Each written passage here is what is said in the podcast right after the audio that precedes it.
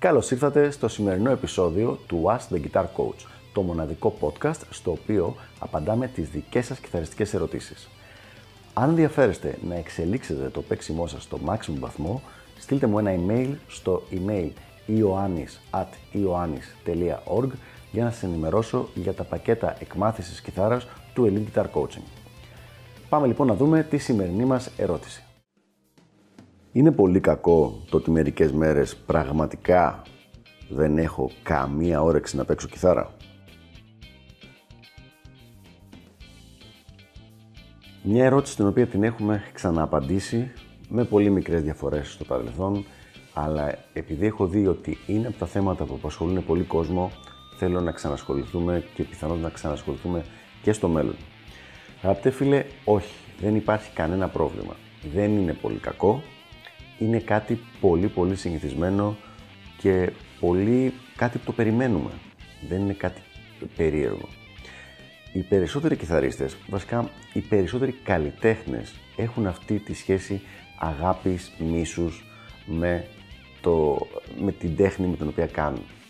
Δηλαδή, λατρεύουν το αποτέλεσμα, αγαπάνε τη διαδικασία, αλλά μισούν τα προβλήματα και τα, τις δυσκολίες και αυτά που βρίσκονται ανάμεσα στο σημείο που είναι τώρα και στον τελικό τους στόχο, όποιος και αν είναι αυτός. Οπότε δεν είναι κάτι σπάνιο, δεν είναι κάτι περίεργο, δεν θα λέγω ότι είναι κάτι το οποίο το θέλουμε να συμβεί, ε, αν και μερικές φορές όντως μας σπρώχνει στο να γίνουμε καλύτεροι, αλλά είναι κάτι πάρα πολύ συνηθισμένο.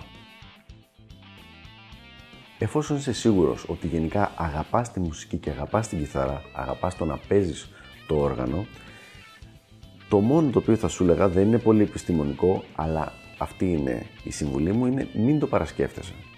Μερικές φορές καλύτερα να μην τα παρασκέφτεσαι κάποια πράγματα και απλά όταν δεν έχεις όρεξη, άστο για μερικές μέρες, ειδικά όταν έχεις κάποιο πολύ έντονο αρνητικό συνέστημα, απλά άστο για μερικές μέρες, κάνε άλλα πράγματα, άσχετα με την κιθάρα και με τη μελέτη της.